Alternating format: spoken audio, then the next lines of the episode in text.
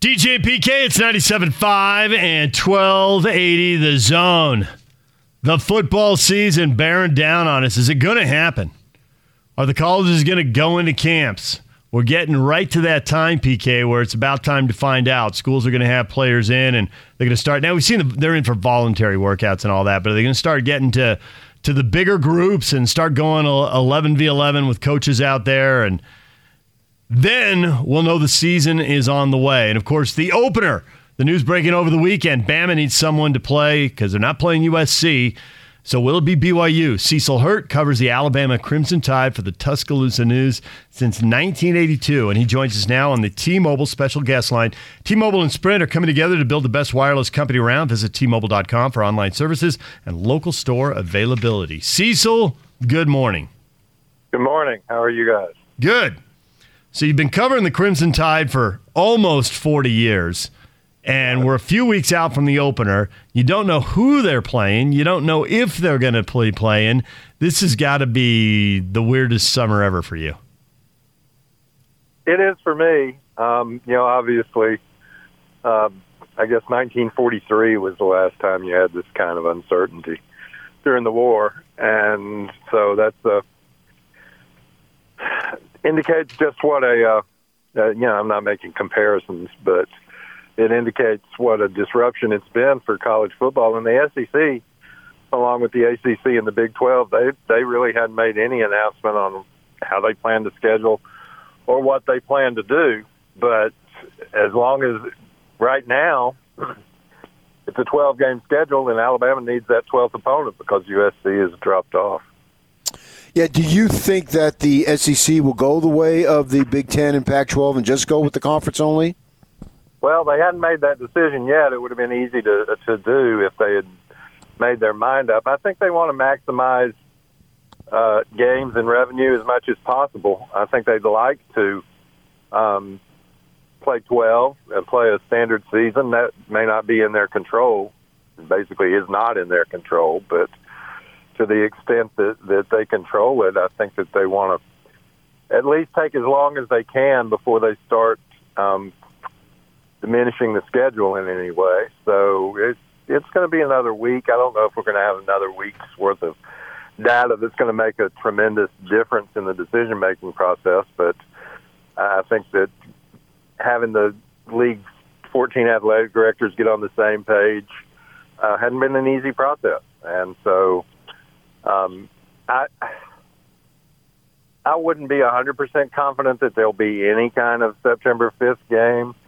Uh, but if there is a September 5th game, you have to have an opponent. And Alabama's been looking and been talking to teams and certainly been talking to Brigham Young. So when you say get all 14 on the same page, is there a split? Are there eight who want to play and six don't, or nine don't and five do? And if they don't get on the same page, could they do what the Colonial Athletic Association did and said, there's no league season, but if you want to go play an independent schedule and schedule whatever you can, knock yourself out? Yeah, I doubt that. There's way too much money involved in SEC football. You know, the the colonial. You and I could uh, go out to lunch on the Colonials' budget. Um, the SEC, Alabama's operating budget for athletics last year was 186 million dollars. So it, it's a little bit a little bit different decision for the Colonial than it is for 14 ADs that are spending 150 million dollars a year on athletics. That that adds up pretty quick. So um, they'll they'll get on the same page. It's more a situation of you have some schools in the SEC who have ACC rivals in their state: Clemson, South Carolina, Georgia, Georgia Tech, et cetera, Florida, Florida State. Um, that's a consideration. Uh, you have different governors in different states who may allow different things. Kentucky may say we want to play, you know, we're gung ho, and the governor of Kentucky may say we're not going to have any public gatherings like that until middle of September. So all of that has to be has to be worked out, and there's no guarantee that it can be worked out. The the um, coronavirus numbers in this part of the country are not great. They're not great at the moment, and um, unless they see some stability in the in the curve, unless they see, I, I don't think they're going to flatten it in the next five weeks. But unless they see some cause for optimism. Uh, it may the decision may be taken out of their hands completely by the government. So, if it's a go, do you think BYU is the odds-on favorite to play that game against Alabama, or are there other teams? Well, there are other teams that they've talked to. They talked to Notre Dame, uh, but Notre Dame has a scheduled game on September the fifth against Navy. Um, they talked to TCU. They they would probably, and this I, I mean this respectfully, but they probably had a P5 opponent and would probably rather have a P5. But you know, now you're down to three Power Five leagues, and it's hard to work out the schedule logistics, and don't know whether a team would need to come to Tuscaloosa. Um, there's there's stadium renovation underway, but Mike could work around that if they have a limited um, crowd size or, or no attendance at all. Um, you know that that might work. Um, they're probably not going to get the six million dollar appearance fee they were going to get in Dallas for playing USC, but and to be perfectly honest about it, there's probably a coach or two that's got enough on his mind without saying, um, "Yeah, we'll open up with Alabama." So uh, BYU, I think, is willing to play and eager to play and looking for um, ways to fill in the, their schedule because you know a lot of their as y'all know better than I do, but um, looks like most of their September schedule has been erased. Um, so that would be a nationally televised game, um, high profile, whether it was played here or I, I don't know if Provo's off the table. I'd be surprised if Alabama came out there, but 2020 does surprising things.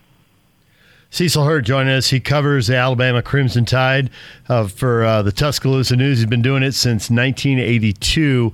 You know, there's there's a couple things about playing games that are reason to go to the conference only model.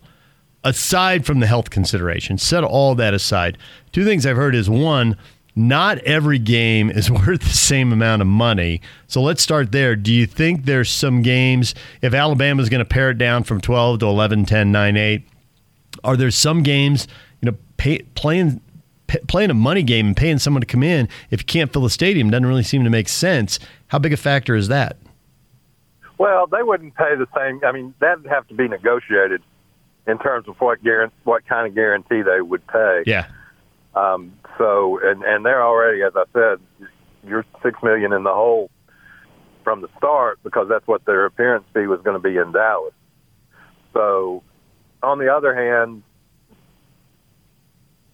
playing a game is better than not playing a game, regardless of what the revenue that it generates for the two teams might be. The, the second part of that that I would say is that some of the SEC's television package, which is relatively lucrative, they're in the process of renegotiating it. Their, their CBS deal is good, not great. It's not what it's going to be um, in the next couple of years whether it goes to ESPN or how that works. But um, but it, it involves having a 12 game schedule.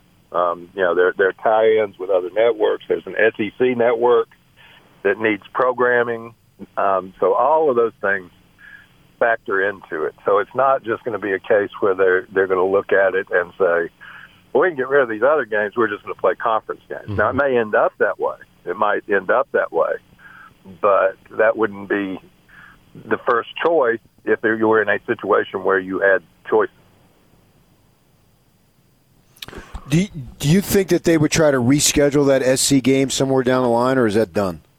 Uh, I would doubt it because the way their schedule is set up. I mean, uh, unless there are even more profound changes than we've already had, which is hard to imagine.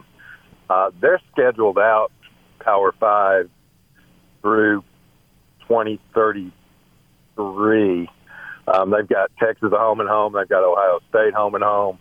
They've got Notre Dame home and home. Um, so it would be hard. They have Miami in a neutral site next year, and then they start they start the home and homes with Texas. Um, they've got Arizona. They've got Florida State. Uh, so I don't know that there's a spot uh, where USC would immediately fit in.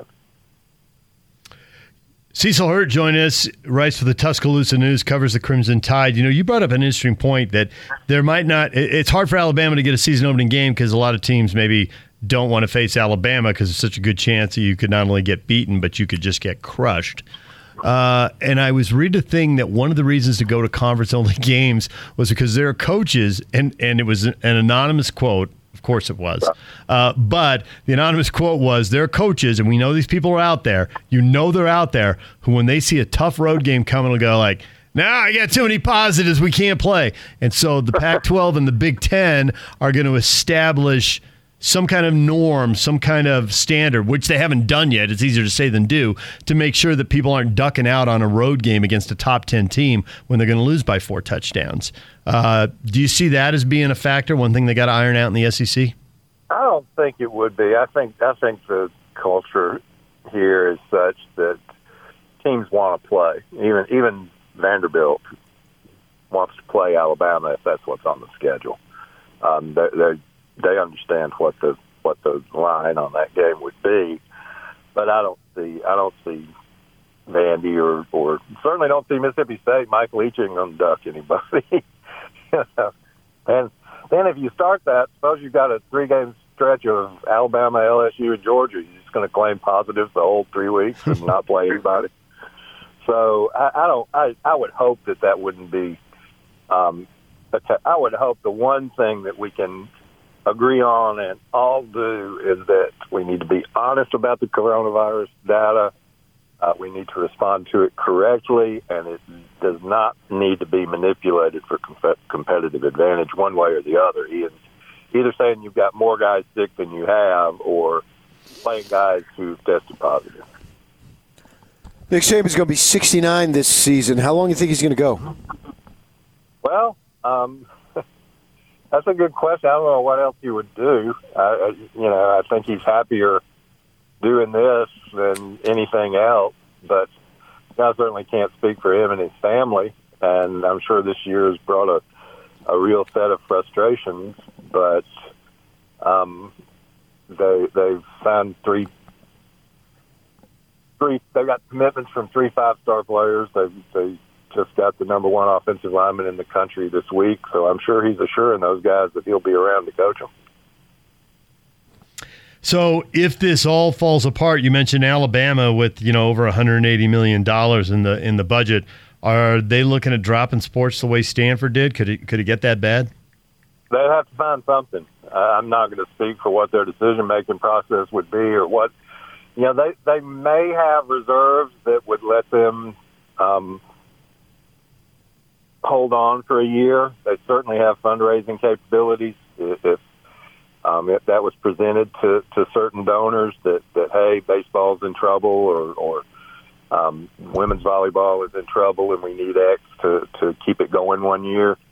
Uh, but you have to you have to tighten the belt somewhere. You have to you have to find where you can make cuts and account for that. If if um, your budget is usually 180 million, and all of a sudden you only have, um, let's say, 60 million coming in for a year. Uh, that's a that's a huge shortfall, and that's just one hypothetical about the numbers, but that's one of the hypotheticals that could happen. How's Steve Sarkisian doing? We heard some information about him as far as his health. He's still resting. He had um, heart surgery, had a stent put in. Um, you know, it's been a situation where where they hadn't been on the field with players and out in the heat and so forth. So he's been able to do uh, what work he can do. He's been able to do from home. Um, so that I guess you look for the silver lining in everything. The, the timing uh, probably was was a little better for him, although I'm sure it was scary for him as well. Um, in terms of, of job, though, it, it, it's probably as good a time as any for him to, to have a few weeks to recuperate, and um, then we'll see what he's able to do when they get more full. I mean, they're, they're back in a few more drills today, but and I don't think he'll be around. I don't think he'll be around anybody, um, given the vulnerability to the virus uh, for for for a while yet. You mentioned uh, that the schedule was built out for a few years. You know, for a long time, neutral games in NFL stadiums were a big deal, and BYU uh-huh. played a bunch of them. But now you're talking about all these home and home. uh, deals going forward. What what has led to the change? That seems like a big change in philosophy. What's the difference there? Um, I think the biggest difference. I think there's a variety. And first of all, I've always been a big advocate of home and homes as part of the college football experience. I think it's it's great for Alabama to play in Columbus or Austin, um, South Bend. I think when, when you're talking about the programs that, that are at the very top of college football, I think they should be doing that. But also, when your skyboxes start at five million dollars donation um, per per box, that's that doesn't pay for your tickets. That's just the, your box. Um, people aren't want to take favorably just that skybox lease, that five million dollar skybox lease and the big game is being played in Atlanta or Orlando. You know, they want to see it. So I think that's been part of it is the, the change to ultra luxury uh, seating in a good bit of the stadium. Well, Cecil, we appreciate the time and all the perspective. Thanks for joining us. And if BYU Sure, and to Alabama, yeah, if BYU and Alabama end up playing, maybe we'll talk to you again in a few weeks. Could be announced any day. And they're they're pretty well down the road with negotiations. I think. Cecil, thanks a lot. We appreciate it. Sure, glad to do it.